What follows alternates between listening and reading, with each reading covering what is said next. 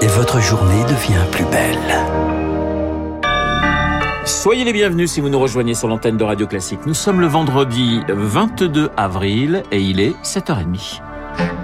La matinale de Radio Classique avec Renaud Blanc. Et avec Charles Bonner pour le journal. Bonjour Charles. Bonjour Renaud, bonjour à tous. Cette question pour débuter euh, cette édition, mais où est passée l'huile de tournesol? Rupture de stock ou problème d'approvisionnement. Ce sont les mentions hein, qu'on trouve dans les rayons vides des supermarchés, car deux tiers de l'huile de tournesol consommée en France vient d'Ukraine. Mais Jean-Philippe Puig, le directeur général du groupe Avril, qui possède notamment le Sieur, se veut rassurant. Pas d'inquiétude, il n'y aura pas de pénurie. En France, sur les marques Le Sieur, je voudrais les rassurer il n'y aura pas de pénurie, même si aujourd'hui, vous l'avez dit, hein, on voit les magasins qui se vident. Pourquoi? Parce que euh, finalement, il y a une sorte de vent de, de panique en se disant je vais manquer d'huile de tournesol et donc je vais acheter une petite bouteille supplémentaire. La consommation, c'est quelque chose qui est très stable. Donc, on va avoir un petit écart, comme on l'a eu, euh, si vous vous rappelez, euh, à la première période Covid. Les rayons s'étaient vidés, et puis voilà, quelques jours, quelques semaines après, euh, le, le, schéma logistique s'est mis en place, et finalement, les choses sont revenues dans l'ordre. Jean-Philippe Puig, invité ce matin du Focus Echo de Radio Classique, interview complète à retrouver sur radioclassique.fr. Charles, la campagne présidentielle prend fin ce matin. Ce soir, plutôt, pardonnez-moi, c'est la trêve ce soir à minuit. Ce soir, oui, tout à fait. Ce soir, c'est la trêve ce soir, donc à minuit avant le vote dimanche.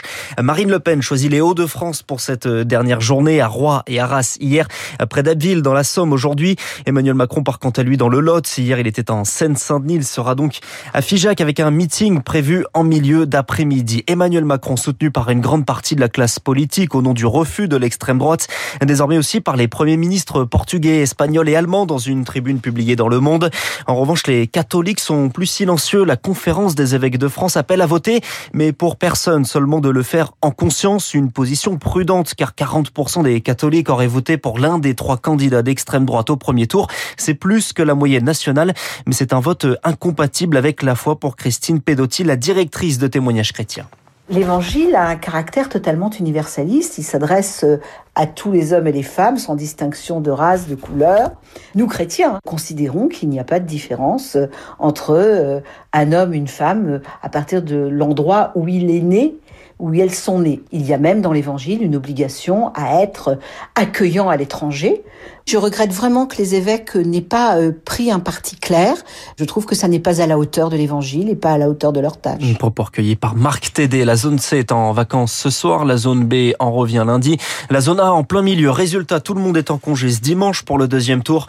Le ministère de l'Intérieur comptabilise donc plus de 600 000 nouvelles procurations par rapport au 10 avril. Radio Classique, 7h33 en Ukraine la chute de Mariupol. Vladimir Poutine revendique la prise de la ville. Joe Biden estime que c'est peu probable car sur place des combattants et des civils sont toujours retranchés dans l'usine Azovstal près du port. La Russie va donc l'assiéger avec pour consigne qu'aucune mouche ne passe Elodie Wilfritz. Azovstal est une fourmilière. À l'intérieur de l'usine se succèdent voies ferrées, entrepôts, fours et surtout plus de 20 km de couloirs souterrains sur différents niveaux qui peuvent atteindre jusqu'à 30 mètres de profondeur. Le site est l'une des plus grandes aciéries d'Europe. 15 millions de tonnes de métaux y étaient produites chaque année avant l'invasion russe. Sa configuration est stratégique pour les Ukrainiens car les Russes ne peuvent pas accéder aux tunnels. Inutile aussi d'utiliser des snipers car la visibilité est trop réduite. Enfin, bombarder les abris ne serait pas efficace car ils font office de bunker D'où la tactique privilégiée aujourd'hui par Moscou d'assiéger plutôt que de donner l'assaut. Pour les retranchés de l'usine, il y a urgence à être évacués.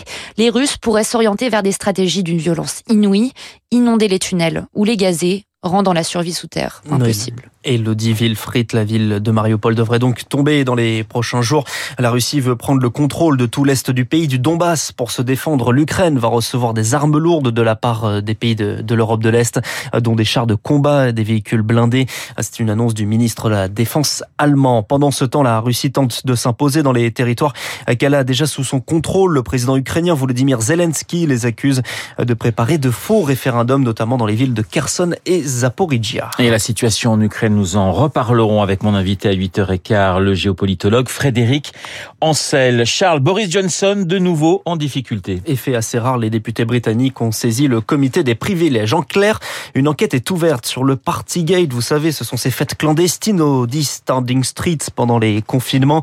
Le Premier ministre a déjà écopé d'une amende, mais il devra désormais prouver qu'il n'a pas trompé le Parlement dans ses explications. Des sécheresses qui pourraient se multiplier, c'est l'alerte. Encore une, cette fois-ci de l'Observatoire européen Copernicus, publié ce matin à l'occasion de la journée internationale de la Terre. Conclusion, la température en Europe a déjà augmenté de 2 degrés. Un été 2021 particulièrement chaud, plus 1 degré par rapport aux années 90, avec euh, des canicules, vous en souvenez, dans tout le sud du continent. Alerte également de l'OMS sur les superbactéries. Elles pourraient être responsables de 10 millions de morts avant 2050, pas tous les ans, en cause notamment la résistance aux antibiotiques. Mais il existe un espoir des bactériophages. Ce sont des virus qui mangent les bactéries et la France est à la pointe. Aux hospices civils de Lyon, on mène des essais sur des patients qui n'ont plus d'autres recours thérapeutiques. C'est le reportage de Rémi Pfister à l'hôpital de la Croix-Rousse à Lyon.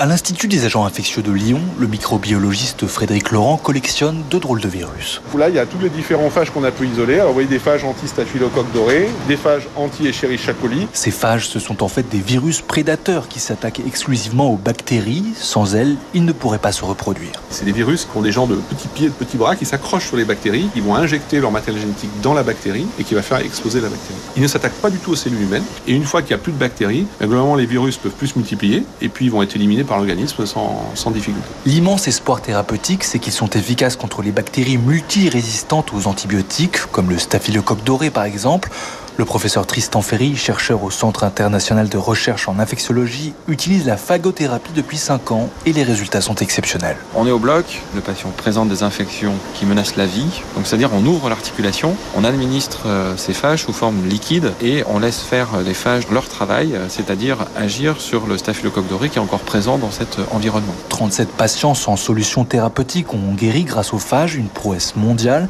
mais il a fallu l'accord exceptionnel de l'agence du médicament, car pour chaque bactérie résistante, il faut trouver le bon phage tueur.